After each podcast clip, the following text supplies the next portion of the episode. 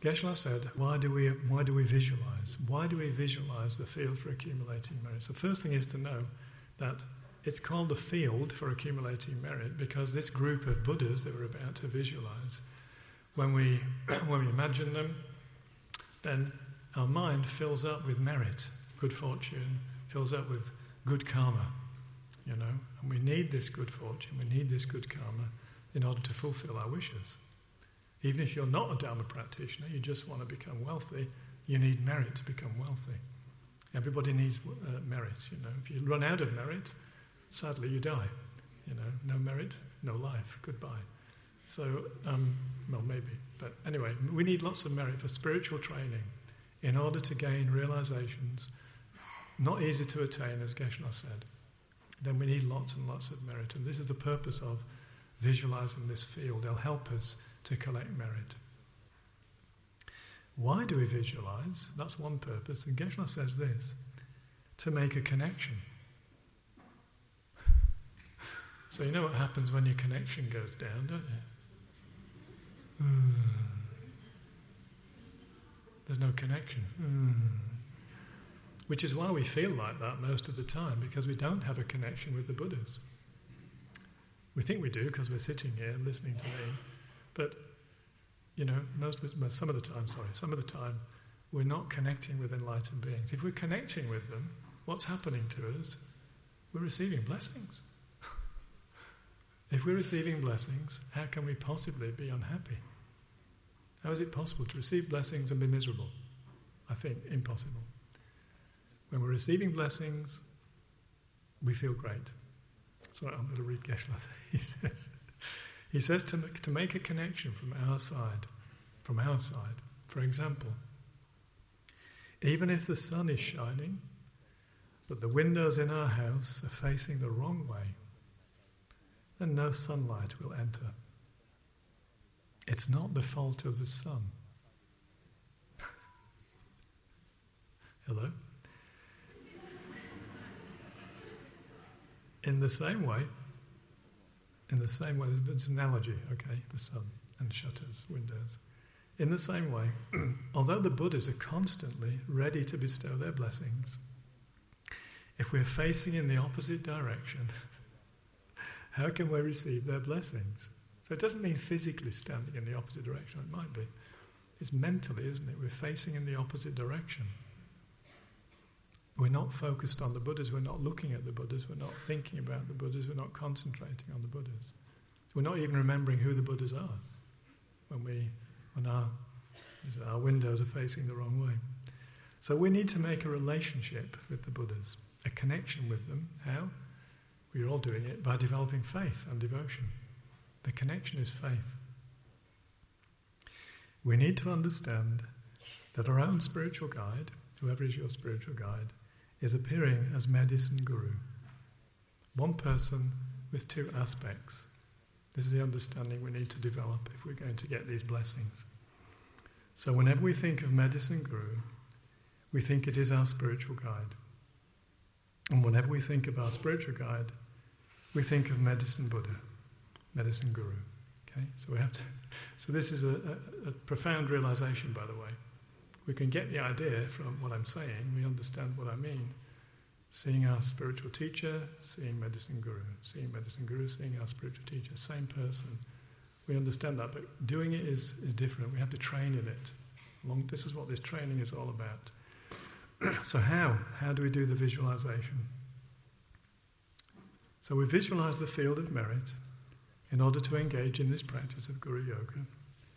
And the principal being in the field of merit, as you know, is medicine guru. So we visualize him sitting directly above our crown. I don't know how big, but maybe, you know, six or seven inches, something like that, sitting above your crown. In the Sadhana, it says, above the crown of my head sits the Tathagata, Buddha medicine guru. So, what does Tathagata mean? So, what's a Tathagata? It says here, it literally means one who has gone to thatness. One who has gone to thatness. Which means medicine guru has attained the truth body. His mind has gone into emptiness. It's become emptiness. Okay? It's mixed inseparably with ultimate truth, emptiness.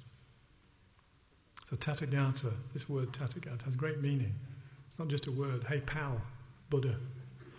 Hey mate, my Buddha, my, my Buddha mate, you know. It doesn't mean like that. It's a very exalted meaning, this word. It means your mind has gone into emptiness. Your mind has become one with ultimate truth.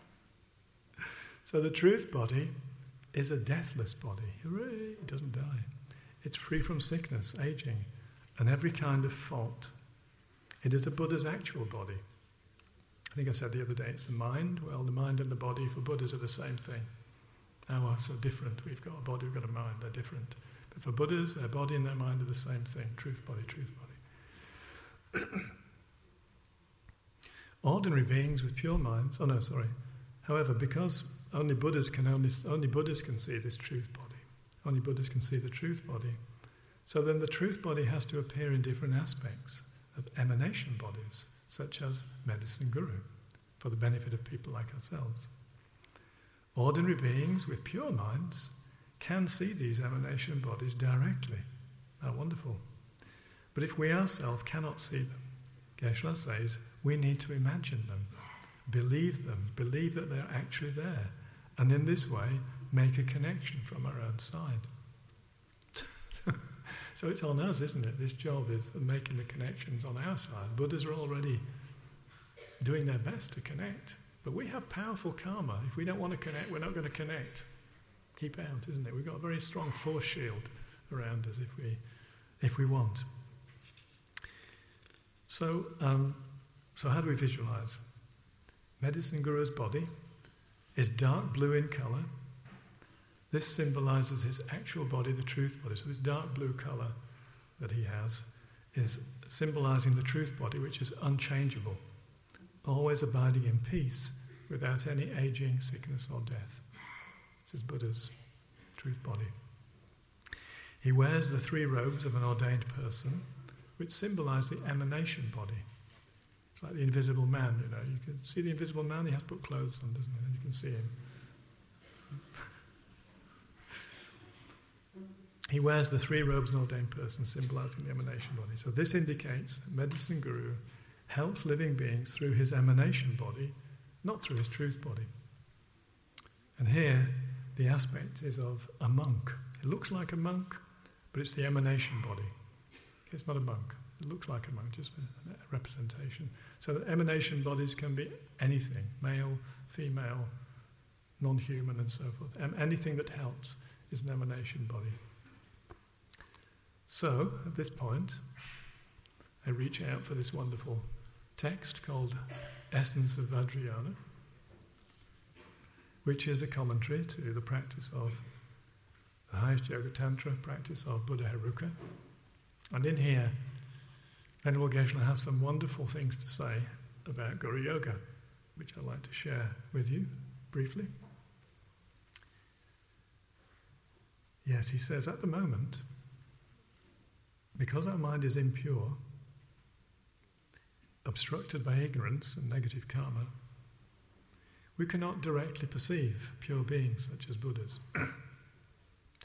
we, we see only impure beings who, like ourselves, experience problems such as sickness, aging, and death. Do you agree? Yes, we all agree with that. However, by practicing Guru Yoga, we can communicate the word, the word here is communicate, not connect. If I said connection, now it's saying communicate. By practicing Guru Yoga, we can communicate with all the enlightened beings. How?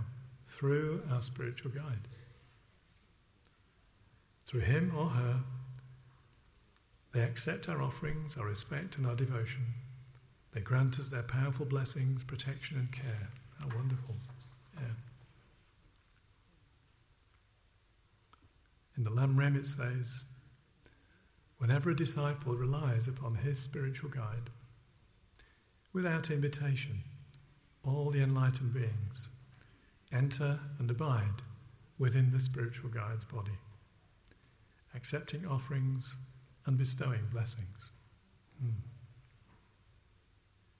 So, Guru Yoga, yoga of the Guru, is relying upon the spiritual guide. That's what we're doing. In these impure times, it is only through receiving the blessings of enlightened beings that we can maintain the mental peace that is the root of our daily happiness. I remember reading this for the first time. It's quite stunning, unambiguous.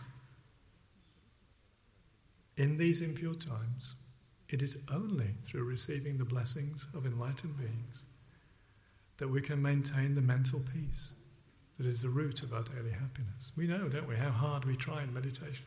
Can't get, seem to get anywhere with my meditation because no connection, no communication, no blessings, isn't it? We check. For this reason alone, we can see clearly that the practice of relying upon our spiritual guide is supremely important. I'll keep reading a bit. For such practitioners, Guru Yoga is the actual quick path to enlightenment.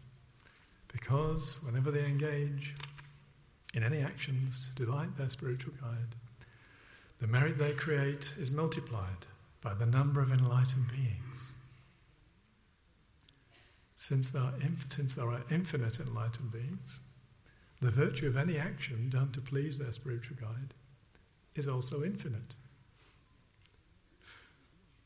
So, like, it's it's a no brainer. You don't have to think about this, just do it, you know. Do Guru Yoga if you want merit. For this reason, one moment of Guru Yoga can accumulate as much merit as is accumulated over many eons through other practices. So you can do millions of prostrations and millions of offerings and so. It's not the same as practicing Guru Yoga.